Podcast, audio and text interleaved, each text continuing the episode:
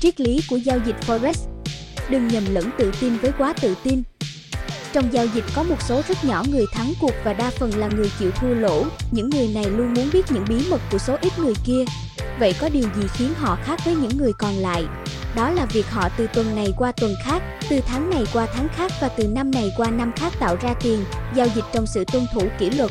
Trả lời cho câu hỏi về bí mật của những chiến thắng đều đặn trên thị trường, họ luôn dứt khoát rằng thành công họ đạt được chỉ đạt tới khi họ tự học kiểm soát được bản thân và các cảm xúc của mình, cũng như thay đổi quyết định theo nhịp điệu của thị trường. Quá tự tin có thể chuyển thành một đặc điểm nguy hiểm, vì con người quá tự tin vào bản thân sẽ không chú ý tới những thông tin đáng giá đối với quyết định giao dịch của họ. Sự tự tin vào bản thân và các cảm xúc tiêu cực có liên quan trực tiếp với nhau.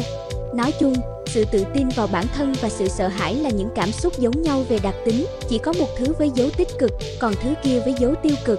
Nếu một người cảm thấy tự tin hơn vào chính mình thì sẽ còn rất ít chỗ đối với sự lúng túng, lo lắng và sợ hãi. Làm thế nào để phát triển cảm giác tự tin? Một cách tự nhiên, con người quen với việc trông cậy vào chính mình trong mọi việc. Khi đó, họ không có gì phải lo sợ trước thị trường với các hành vi có vẻ thất thường và không thể đoán trước. Vấn đề ở đây không phụ thuộc vào trader, thị trường hoàn toàn không thay đổi, mà chỉ có sự thay đổi trong thế giới nội tâm và tâm lý riêng của trader. Thị trường vẫn như trước, cũng như các công cụ kỹ thuật của nhà đầu tư.